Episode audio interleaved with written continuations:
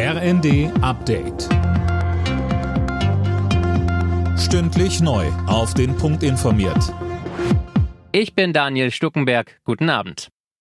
Mehr Entlastungen für das Pflegepersonal und mehr Geld für Kinderkliniken. Das sieht ein neues Krankenhausgesetz vor, das der Bundestag beschlossen hat. Für Kinderkliniken soll es beispielsweise in den nächsten zwei Jahren jeweils 300 Millionen Euro mehr geben. Pflegepersonal soll gezielter eingesetzt werden. Bundesgesundheitsminister Lauterbach. Der Beginn einer Revolution in der Art und Weise, wie wir Krankenhäuser organisieren. Wir werden den Weg weitergehen. Es wird eine ganze Reihe von Gesetzen geben im Krankenhausbereich, wo wir die Ökonomie ein Stück weit zurückdrängen und die Medizin wieder in den Vordergrund bringen. Die EU-Staaten haben sich auf einen Preisdeckel für russisches Öl geeinigt. So soll verhindert werden, dass Russland weiter von den gestiegenen Ölpreisen profitiert. Laut dem polnischen EU-Botschafter soll künftig nur noch maximal 57 Euro für ein Barrel Öl gezahlt werden.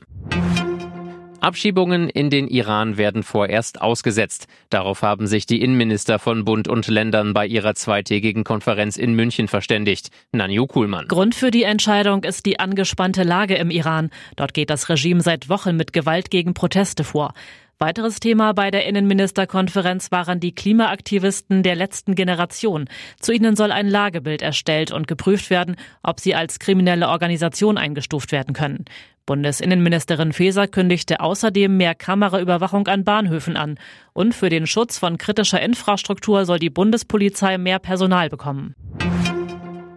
In Deutschland könnten bis 2070 rund 90 Millionen Menschen leben. Das hat das Statistische Bundesamt ausgerechnet. Das Ganze gilt für den Fall, dass die Zuwanderung so bleibt, wie sie im Moment ist. Andere Szenarien gehen von einem Rückgang auf 75 Millionen aus.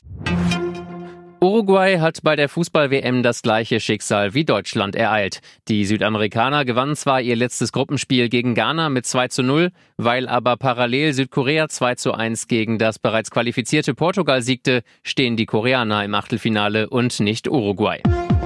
Alle Nachrichten auf rnd.de